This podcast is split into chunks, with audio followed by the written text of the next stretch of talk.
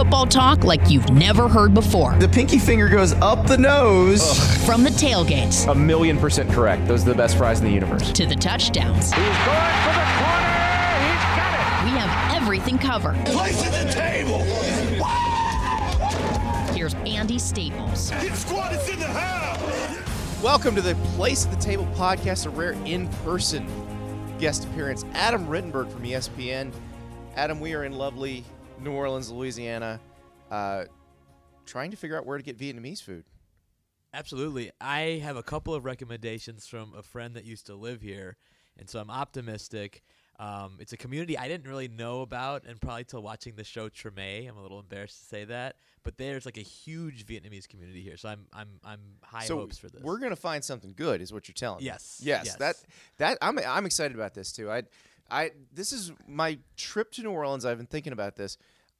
I, I keep pointing in now it, it doesn't help on the podcast but so i am staring out over the warehouse district that's where our hotel is and to my right is the french quarter to my left is if you go that way you know you can go to the garden district or uptown and i keep telling people i'm not going that way Right. toward the french quarter i'm going that no although i might go past the french quarter because you can go to the Marigny or you can go to uh, the Bywater. There's some some good places out that way too. But I want to I want to kind of explore, and I don't want to have traditional Louisiana food.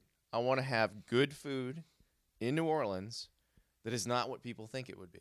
Well, that shouldn't be a problem. Uh, now you're you're you live in the South. You're down in these parts more than I am, so I am looking for a bit of a mix because I don't normally get good Southern slash Louisiana food, but definitely open to other cuisines. And I agree with you. Going past the French Quarter, Frenchmen Street.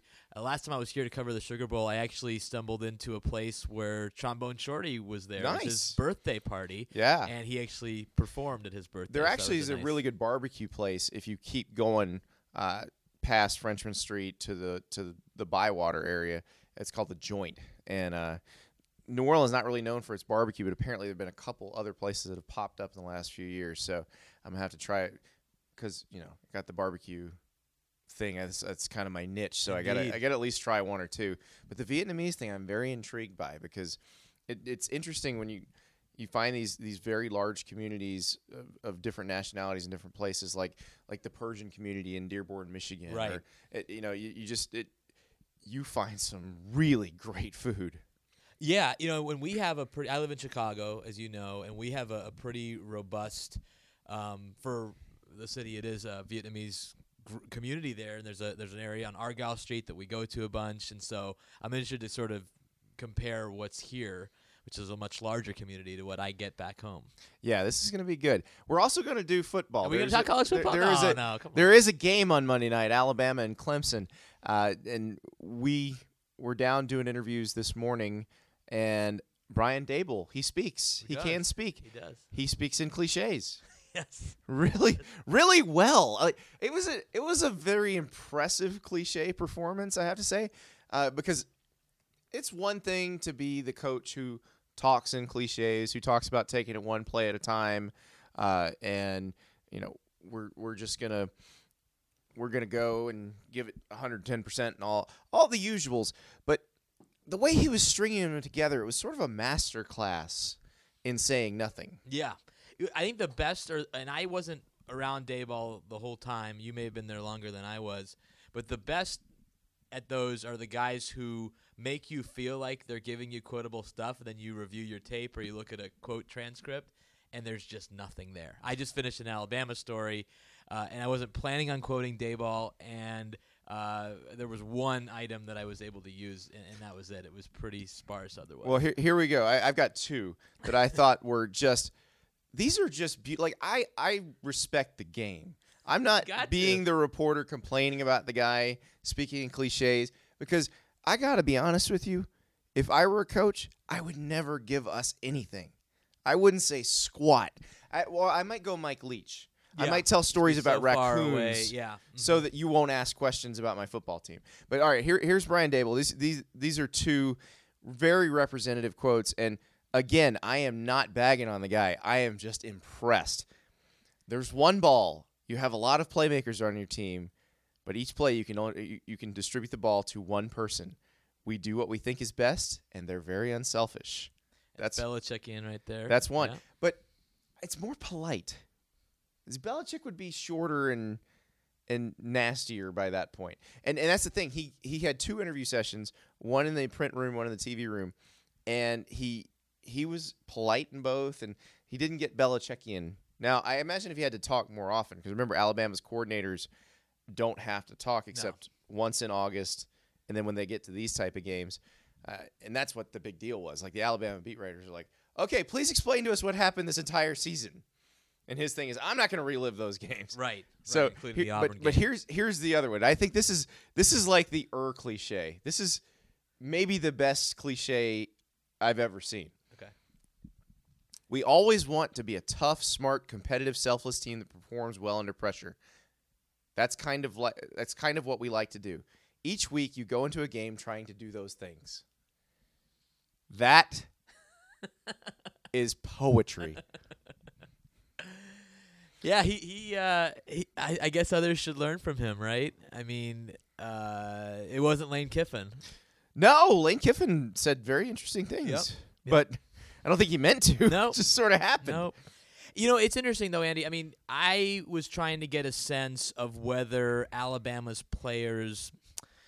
I think they like Brian Daboll, think they but like I don't know if they love playing for him. I don't know. It, it it's interesting. I remember watching the spring game, and he was yucking it up with Jalen Hurts and, and mm-hmm. Tua Tagovailoa on the sideline, and that's a that's a big shift in communication and relationship from Lane Kiffin. Uh, Hurts talked about it a little bit today. Damien Harris talked about it a little bit today, but nobody would actually come right out and say it. But you and I know from from talking to people around that program, Lane Kiffin didn't really talk to the quarterbacks very much. Uh, Jalen Hurts was talking about how uh, basically the you know meetings would go on without him. He'd, he'd poke his head in from the outside the room, but he wasn't allowed in the room. I don't know if he wasn't allowed in the room, but he, he didn't go in the room. Now he just you know plops down in the offense meeting and is part of the game planning process. Right. Um, so I, I do think they like playing for the guy. Uh, oh, calls, calls, calls. I thought I turned my phone off. This is th- these are the sorts of technical difficulties you get on a professional podcast. But no, I, I just I think I think they like playing for the guy. I don't know that they are as good of an offense as they have been, and I don't necessarily think that's a Jalen Hurts thing.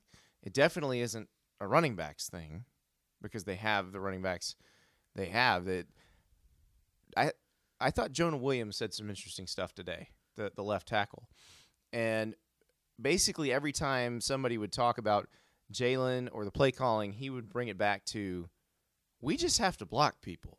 Mm-hmm. And if you look at the Auburn game, that was the problem. Yeah.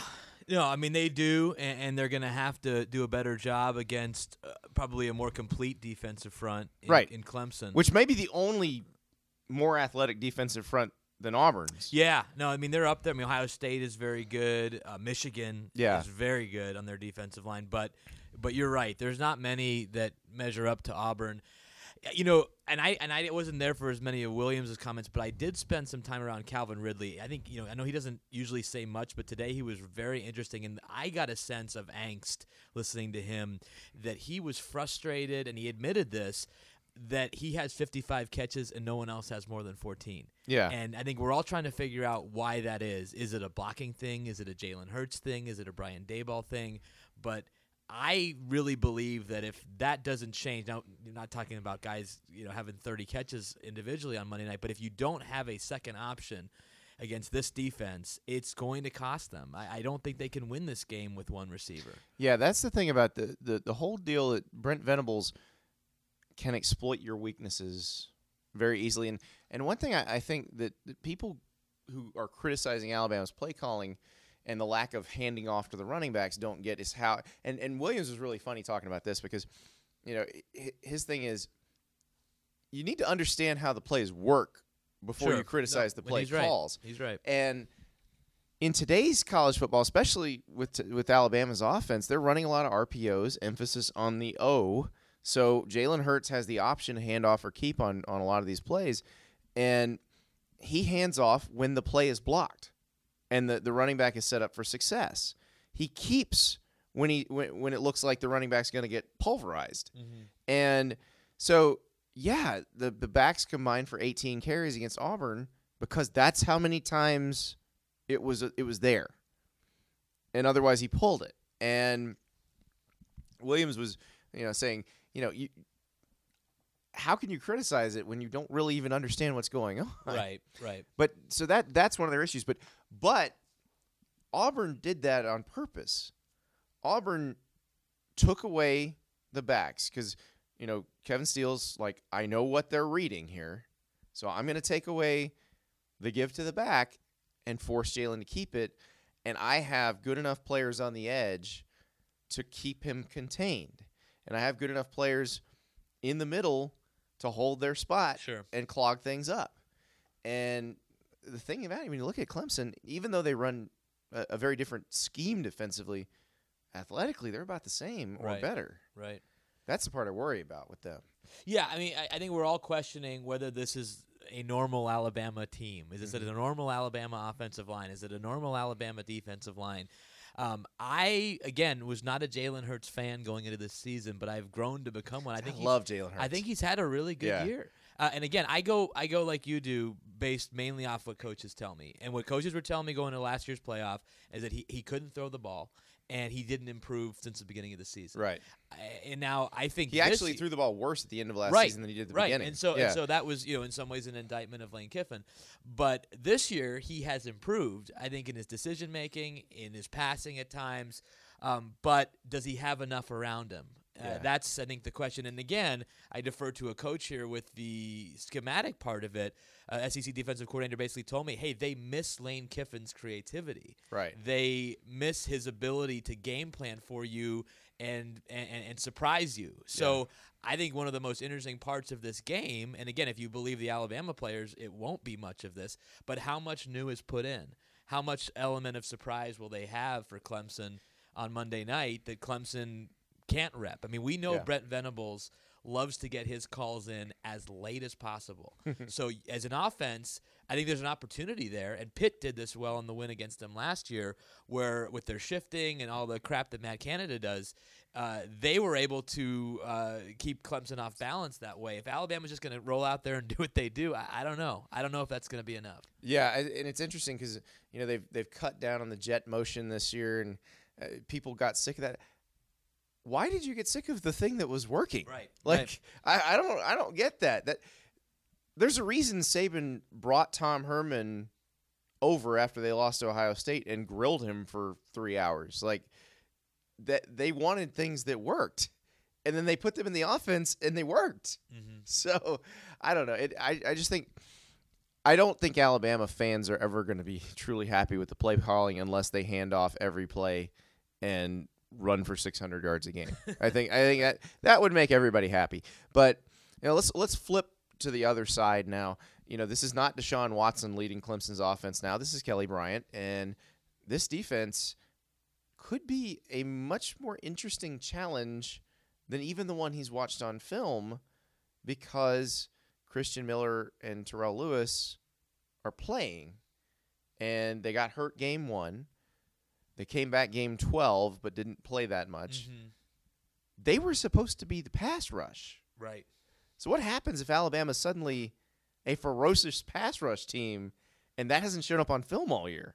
Yeah, no, that that's an element that Clemson's going to have to handle, not just the offensive linemen, but the running backs. Yeah. And we don't know how necessarily how good they are at that. Um, yeah, I, th- I think the health of those two players is is big, and and maybe Alabama's defense is more of a surprise element than the offense. Remember the non-offensive touchdowns? Right. Yeah. Yeah. It was. What if those are back? Yeah, right, right. Um, that, that that that's what's kind of fun about these games is that there's always a few things that we haven't really expected that pop up, and, and that could certainly be one of them. with- with Speaking of things we don't expect that pop up, we should expect this by now, but it it doesn't. I don't hear anybody talking about it again. Is Hunter Renfrow going to torch Alabama Yeah, again? right. like, they better know where he is. Um, it's kind of like with OJ Howard going into last year's Yes. playoff. You better know where that guy is because we've seen this that, and and this may favor Alabama. that maybe uh, you know a, a uh, Jerry Jeudy or uh, Cam Sims or someone just busts out at receiver because we've seen that in the Jerry playoffs. Jeudy definitely has the physical capability to do it as the uh, as the one receiver they go out and get from South Florida each year. Yeah, right. That's that's quite a lineage at this point. doubt. So, but yeah, the the Renfrow thing just amazes me. I, I had I have a story coming out on him in the next few days, and just going back and looking at what he did in that second meeting. It's fine in the first meeting. Like I get, he surprised you. He was not a huge part of the offense. He's a redshirt freshman. They had other receivers who'd you know been a lot more productive. But when he did it to you the first time, and he did it against Minkah Fitzpatrick, which uh, in the first game, Sure. just and it wasn't luck, wasn't schemed up. He flat beat him for a couple of touchdowns, and then he comes back and does it again, except double digit catches and when you know the game winning catch. Yeah, you you gotta you gotta deal with him. That's just and there's no Mike Williams this year. I think I think that that makes a bigger difference. No Mike Williams, no Jordan No, Leggett Jordan Leggett is a big one. Yeah. because we talk about the last drive. Hunter Renfrow made a huge third and three conversion and caught the touchdown pass. Jordan Leggett and Mike Williams made the other big plays. Sure. And I, I think you know Clemson's a different offense, and that's uh, we just have to accept that they they have they, they obviously have numbers at receiver, but they don't have the numbers of elite elite players Yeah. this year. So they're going to run the ball. They're going to do that with their quarterback. They're going to do that with Travis with Etienne. Let's see how many times they give him the ball. Yeah, no, and he, and he's a he's a factor in this game, um, possibly. He, he's amazing. He, I I think the number is a touchdown every 7.9 carries. Right, right. That's crazy. But then he only gets nine carries a game. Well, that was the thing. You know, in talking to Jeff Scott, uh, the co-OC before the year, the thing that jumped out that he told me was, "Hey, we just have numbers. We have so many running backs. We have so many receivers. They're not going to be featured guys like there were last year uh, with Williams and Leggett and Gallman. Wayne, Wayne Yeah. Gallman." Um, and so just get used to that. And so that's sort of how I've gone into the season where, um, uh, okay, Etienne isn't going to get 25 carries a game, or Hunter Renfrow's not going to get 12 balls, or um, uh, Ray Ray or Deon. Like none of these guys are going to have these enormous individual performances every time out, but the collective is what Clemson has done, and you know it really puts a lot of pressure on defenses because you can't key on one guy. Yeah, and, and that's been the problem the past couple years is for Alabama is they just have overwhelmed them with numbers of people capable of making plays, and that's that's where Hunter Renfrow I mean, do pops you thi- open. Do you think this is the first time that you can look at these two teams and say "Ah, Clemson has more elite players?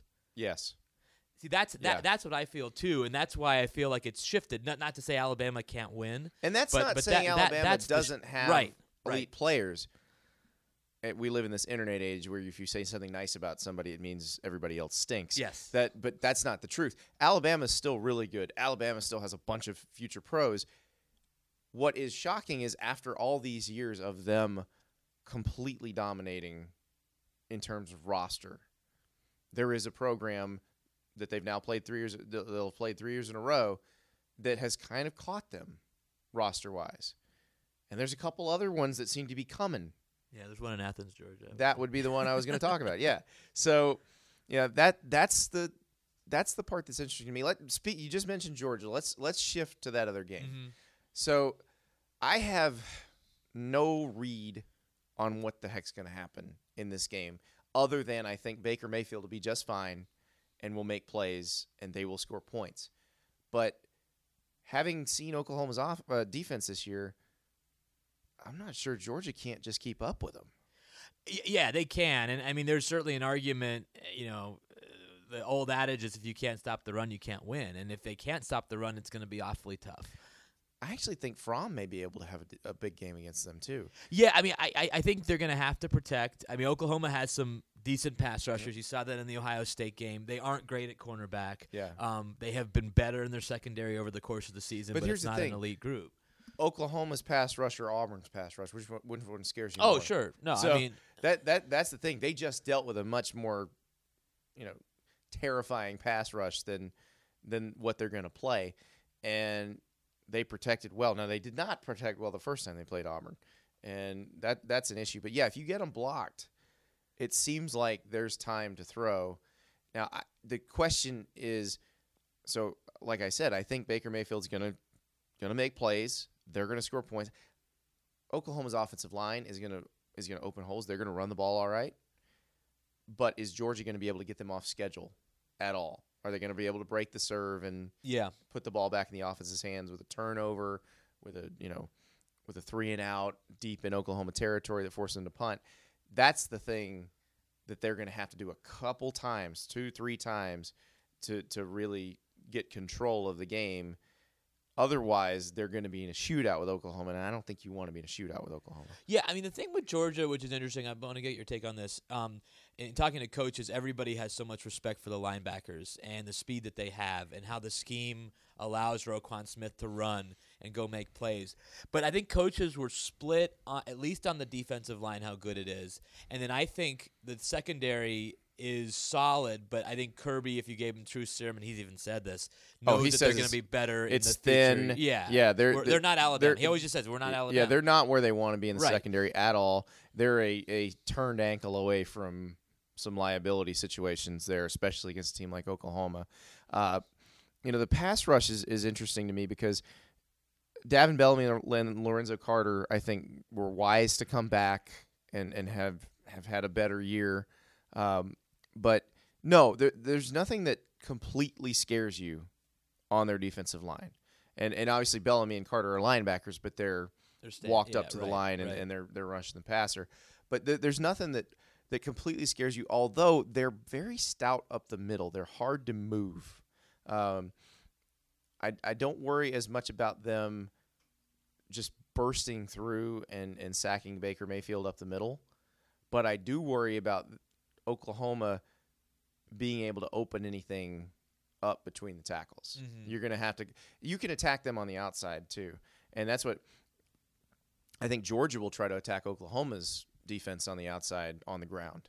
That's one thing they do better than anybody else is they got guys that can, you know, Sony Michel can get the edge against anybody. Mhm. So they, they're smart. They got good, you know, I Blazevich and Nauta are good blocking tight ends. So they they'll do that. I would imagine Oklahoma is going to try to do the same thing against Georgia. And you know what? I think you can spring those backs doing that. Yeah, no, I, yeah, you, you can. Um, I'm interested to see. I, I think it's really interesting how Orlando Brown has played against all these guys in Georgia. Yeah. Um, and so he understands uh, at least a little bit about how they play. But I think it'll be fascinating to see who can get around him, how Georgia's speed uh, will affect Mayfield. Because Mayfield, and this is another thing a coach told me recently, he, he likened him to Rice, Russell Wilson in the sense that he doesn't scramble to run, he scrambles, he scrambles to pass. throw. Yeah, exactly. And you know that was what Russell did so well. I mean, I saw it firsthand at Wisconsin, but you know you've seen it in the NFL now. you saw it at NC State too. NC Except he had nobody blocking right for him. He would run to a spot and then just create time. And if he can do that effectively, his receivers can beat these Georgia uh, defensive backs. Yeah, and I don't know who covers Mark Andrews. That's the other thing. Yeah, Yeah. that and I mean, and I think the variety of Oklahoma's receivers can give. You know, you got really good slot guys. You have an outside guy. Brown is so fast. I mean, it's going to put a lot of pressure on those guys. Now, you know, they they may, they also have improved though. You know, they were- and they may take another step now for this game. I mean, how how much do you think the newness of this stage will impact Georgia?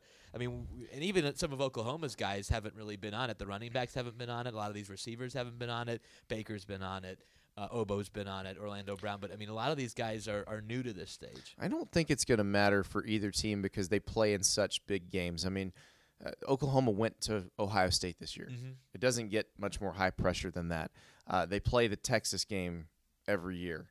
That atmosphere is very similar to this type of game. Um, Georgia, they play the Florida game every year.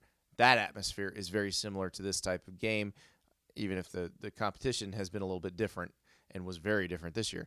Um, but also, Georgia has to go to Auburn. You know, Georgia. Sure. Some of the places that these teams go on a regular basis, I think, get them prepared for it. Now, the the, the rhythms of it may be different, and I think that's that's where these Alabama and Clemson guys have a big advantage. But the the advantages negate one another because they're playing each other. Mhm. I think if if Alabama were playing Georgia and Clemson were playing Oklahoma, or you know, mix it up however you want, the team that has been here a bunch would have a little bit of an advantage. Now Oklahoma's been here two years ago, but uh, it feels like you know they they got crushed. It didn't work out so well. I, I don't know how much you, you really take from that. How much how many of these guys were really contributing? There there are quite a few who did contribute on that team, but I don't know. I, it, it's hard to to believe that carries over that much. No, yeah, I mean it doesn't. eh, There's just so many differences now, and I think the offense has evolved. I mean, I- think the mistake a lot of people will make going into this game is to say, "Well, Oklahoma's just a Big 12 offense that feasts nope, on." nope, nope. This is a They're a Big Twelve defense, but they're not a Big Twelve Yeah, offense. Yeah, and I mean, they're- and they're actually a you know in that league a decent Big 12 defense, at least the way they finished the season. But their offense, from a scheme standpoint, um, as a coach told me in our scouting report today, they out leverage and outnumber you better than almost anyone. Yeah. and that's what Georgia's going to have to deal with. and and physically on the offensive line. Oh, yeah, they're- no, they they're can tough, they yeah. they're very capable, and that's that's one of the things that had been a problem in the Big Twelve over the years. I wrote that big story at the beginning of the year about the Big 12's talent issue. Yeah. and how if you just look at the NFL draft, look at how much lower their offensive linemen get Mhm. drafted. They just didn't have as good of players on the offensive line as, as some of these other leagues.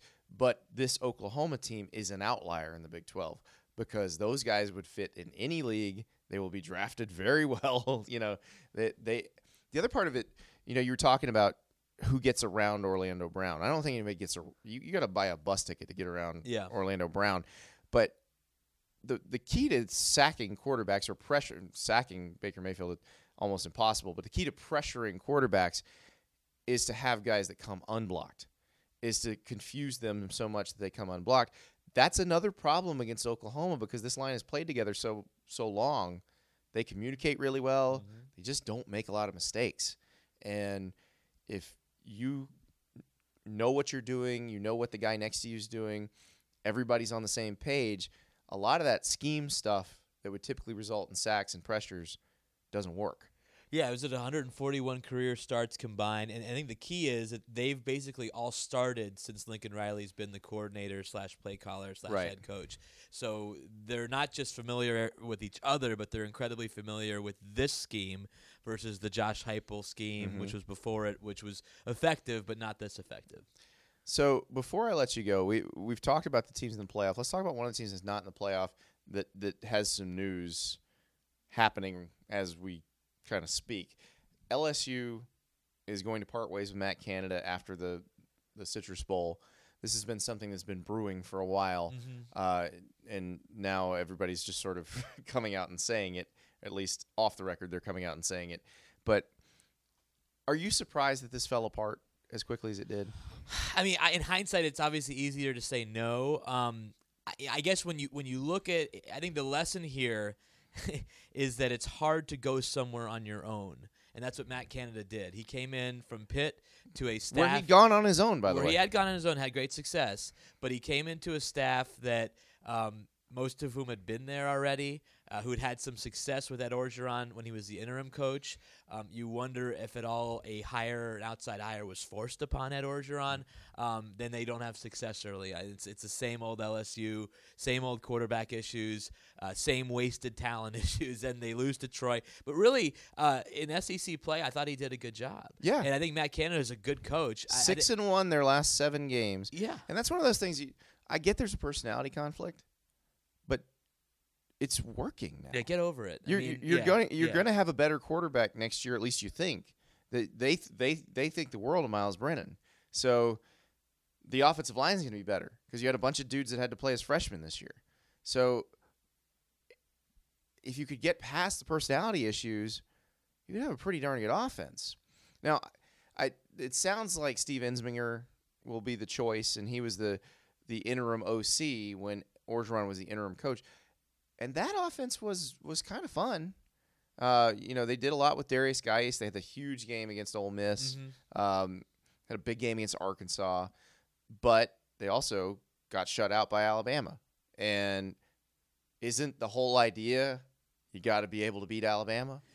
Yeah, I mean, you have to ask yourself: Are, are you getting better? And obviously, Ed, Ed Orgeron has decided that this will make LSU better, and time will tell. If Chemistry matters right too, or- I suppose. I, mean, I, I guess. Although I, I guess I would counter that with Nick Saban is okay with being with coaches he's not always compl- complete, completely comfortable. he, with. he was okay for, for a period of time. Right. I mean, Lane Kiffin was not coming back after last season. No, no, So- he was, and he may have gone to LSU, uh, which is funny. Um, but and then he gets a head coaching job instead. No, I, I, I as a coach told me uh, yesterday when I brought up Matt Canada, he doesn't know Matt Canada that well. It's often personality that causes these things. It's not uh, necessarily the scheme.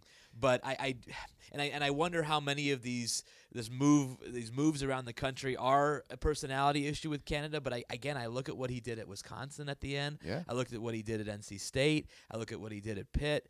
A guy's a, a good coach. Maybe Um, he needs to be the the guy in charge. maybe maybe and then he can decide what the personality fits are. I mean that that may be his thing, and and you know he may have to find a different level to be a head coach at and work work up that way. yeah. I, I just think with Being the was- subordinate doesn't seem to work right now. Yeah, and he may not have that. I mean, he's also hasn't become a head coach, so why is that? Is that a personality? You know, I, I think that um, with what he had to work with this year, especially at the quarterback position, and as you mentioned, the young offensive line, I don't know how much more you could have asked of him. I Um, thought they did really well down the stretch. Yeah. I, I, I thought, you know, given the situation, that's about the best you could expect. What happened? Now they should not have lost to Troy, but he should have been allowed to run his offense against Troy, and if he had, they would have beaten And Troy. that's the thing. And, and so now, uh, by hiring famili- familiarity, you better be right if you're Coach O. That's it, that's if you're it. not, it's going to be well. Here goes Coach O again, and he doesn't also can't he's handle it. and, and he's he's admitted this himself. You know, he's not an ex coordinator.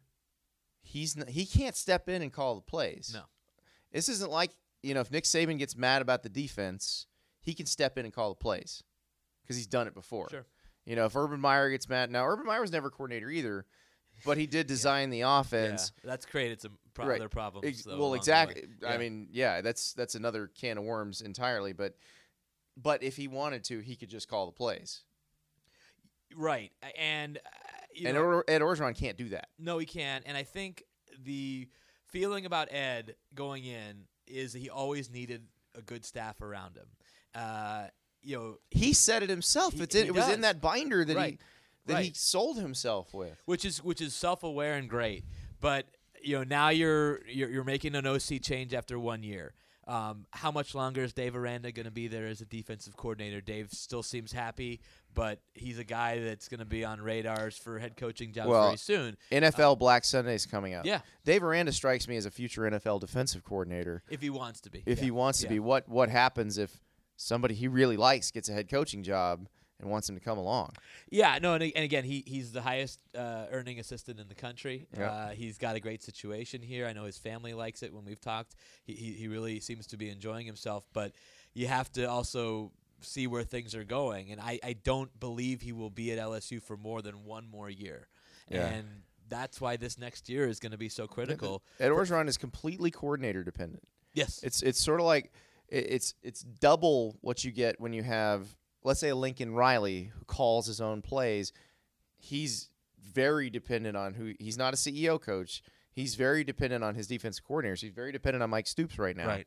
Uh, that's Steve Spurrier back in the day was was a prime example of this. He did not care what happened on defense.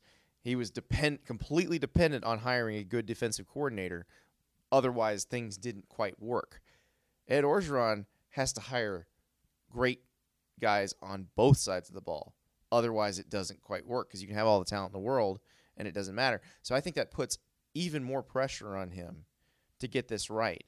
And if you're going to have this kind of churn, you're not going to get it right every time. So hopefully for his for his sake, he gets it right this time and maybe there's a little bit longer that they can go without churn. Right. Well, but th- they're going to have to improve offensively next year. They're going to have to improve at the quarterback position because people are, are getting restless. I mean, I did a list of of ten um, playoff contenders that are not in the current playoff for 18, and I just couldn't, in good conscience, put LSU in that list. I mean, how much longer can they exist in that outsiders realm? You need to see them be competitive against Alabama. yeah.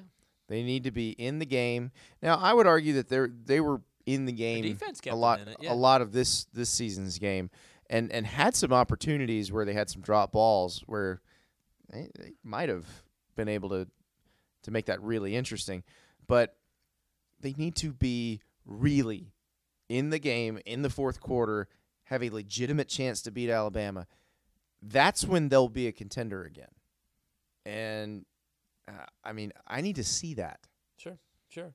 Yeah, it, it, it's an interesting program um, because they've obviously made this strong commitment to assistant coach salaries, but I think there's still this perception: can they win big with O there? You know, and he's got to uh, you know address that. I mean, um, I think Dabo faced that for many years. Can can can Dabo Mm-hmm. Dabo also be never the rah rah guy yeah. who has the great staff and but, wins but with Da- it? Did. Dabo's the prime example, and Dabo nearly got himself fired until he found the, the right mix. Right. It took hiring Chad Morris and then Brent Venables, and then the formula was set. right. So that's what O has to, to survive long enough to figure out what the formula is. And that's the thing. I don't know if the patience will be there um, to to let him do that. Clemson was coming from a very different place. Yeah. And, and the amazing thing is, uh, Clemson, and we've talked about this, hasn't had the staff churn like LSU has, like Alabama has. Right. They've, uh, you know, they're- They they're- make it a very pleasant place to live and it- work. It's amazing. Yeah. And, and now you have two young coordinators in Tony Elliott and Jeff Scott. You have Brent Venables, who uh, just stays there and doesn't take a head coaching job. Um, and I mean, their only staff departures, I think, in the last four years were one guy that was retiring and one guy that went to the NFL. I mean, Yeah. for a program Dan that's Brooks had that, and- and- and Hobby and Hobby, NFL, to the- so so. For a program that's had that type of success in today's college football, where there's so much money being thrown around, that is uh, you just don't see it. Well, that that's the thing. In a dream in, in the dream world, Coach O finds those guys that want to just stay. But that's pretty rare. Mm-hmm. And, you know, I don't think that's going to stay that way forever at Clemson. Tony Elliott's a future head coach, Jeff Scott's a future head coach. Eventually they're going to they're going to move on and become head coaches. Uh, so it, it's not it, nothing lasts forever in college football. That's that's the uh, that's the moral of the story, which kind of brings us back to the game we're about to cover: Alabama, Clemson, in the Sugar Bowl. And we talked earlier about it feeling like the first time Alabama's going into a game where the other team has more elite players than Alabama does, and that feels kind of weird. It does. Kind of like something's changing. Yeah, I mean, I, I you could certainly create the narrative if they lose this game, uh, especially with the recruiting success that Clemson has. And again, I don't know if there's a ton separating the Clemson really, really, really good class from the Alabama. No, really, really there's good- there's not. i- It's negligible, but you could say, okay, Clemson's beat them twice in a row. Um, uh, Alabama doesn't look like Alabama on defense, which is kind of true at least in the end of the season. And Clemson is this recruiting monster now with Georgia, and here's Alabama a few steps behind. I think that's probably too far, but Watch that- Alabama win by two touchdowns. Yeah, no, and they could. And I mean- Alabama fans will be sending us snippets of this podcast. yeah, and they should. I mean, again, Alabama is certainly capable of of winning this game, and there's enough talent on that team. But again, if you just break down the individual pieces, I mean, I mean, who who. Who on who would be the first Alabama defensive line take lineman taken in this year's draft? Da'Ron Payne. drafted Da'Ron Payne. Yeah, but who, how many Clemson guys would take would we take ahead of him? If we, if we were drafting Um, defensive I- line I- out I- this, this game- might be a bad. Ex- well, it's a good example. I think Da'Ron Payne will be in the same echelon as Wilkins and Lawrence. Mm-hmm. Um, although you know Lawrence will go out next year and, and Wilkins will go out this year. But I, it's I kind of a crime that Lawrence. Oh, is- it's- that's the play in college. It it Ed, a little bit Ed- like Ed Oliver and Dexter Lawrence Yeah. will be spend all of next season competing for the number one spot in the draft. But yeah, no, no. So I would say Da'Ron Payne is in the same kind of echelon as as Wilkins and Lawrence, but then there may not be anybody else on Alabama's D line that goes before Clelin Ferrell and Austin Bryant Right. go. I mean, Right. they, they may go quite a bit higher than Yeah, I than the mean, if, of if we were just sitting around and drafting a team based on these two rosters, I mean, it, you know, I, I think there'd be a lot of Clemson defensive linemen taken before know, Oh we get yeah, to the second. yeah. I mean, Bama guy. I think I think your your draft would go now. Mitch Hyatt would be in there. I Yeah. Jonah Williams would would be in there. Jalen Hurts would be in there. Calvin Ridley would. Calvin Ridley high. would be up there. Yeah. But but yeah, your your first three picks might be uh, in some order: Wilkins, Payne, Lawrence, Yeah. or Lawrence, Wilkins, Payne. Yeah, I would take. I would take Lawrence. you take Lawrence first. I might take Wilkins Yeah, because he Wilkins can play. unique, he can God, play Lawrence- defensive end too. He really can, but but there just aren't too many guys like Dexter Lawrence. no, what? What? The dudes that are six five and and three forty five that like can eighteen percent can- body fat. Yeah, it's not. It's yeah. great. And we could add. Well, we'll save this for another podcast. Dexter Lawrence and Bryce Love played on the same high school team, and that team did not win every game. I don't know. I don't know how that happened. How does it? Someone should right. get fired. We're gonna save that for the, the the great mysteries of our time podcast in the off season. But Adam Rittenberg, thank you for joining us. It was a pleasure. You bet. Thanks for having me.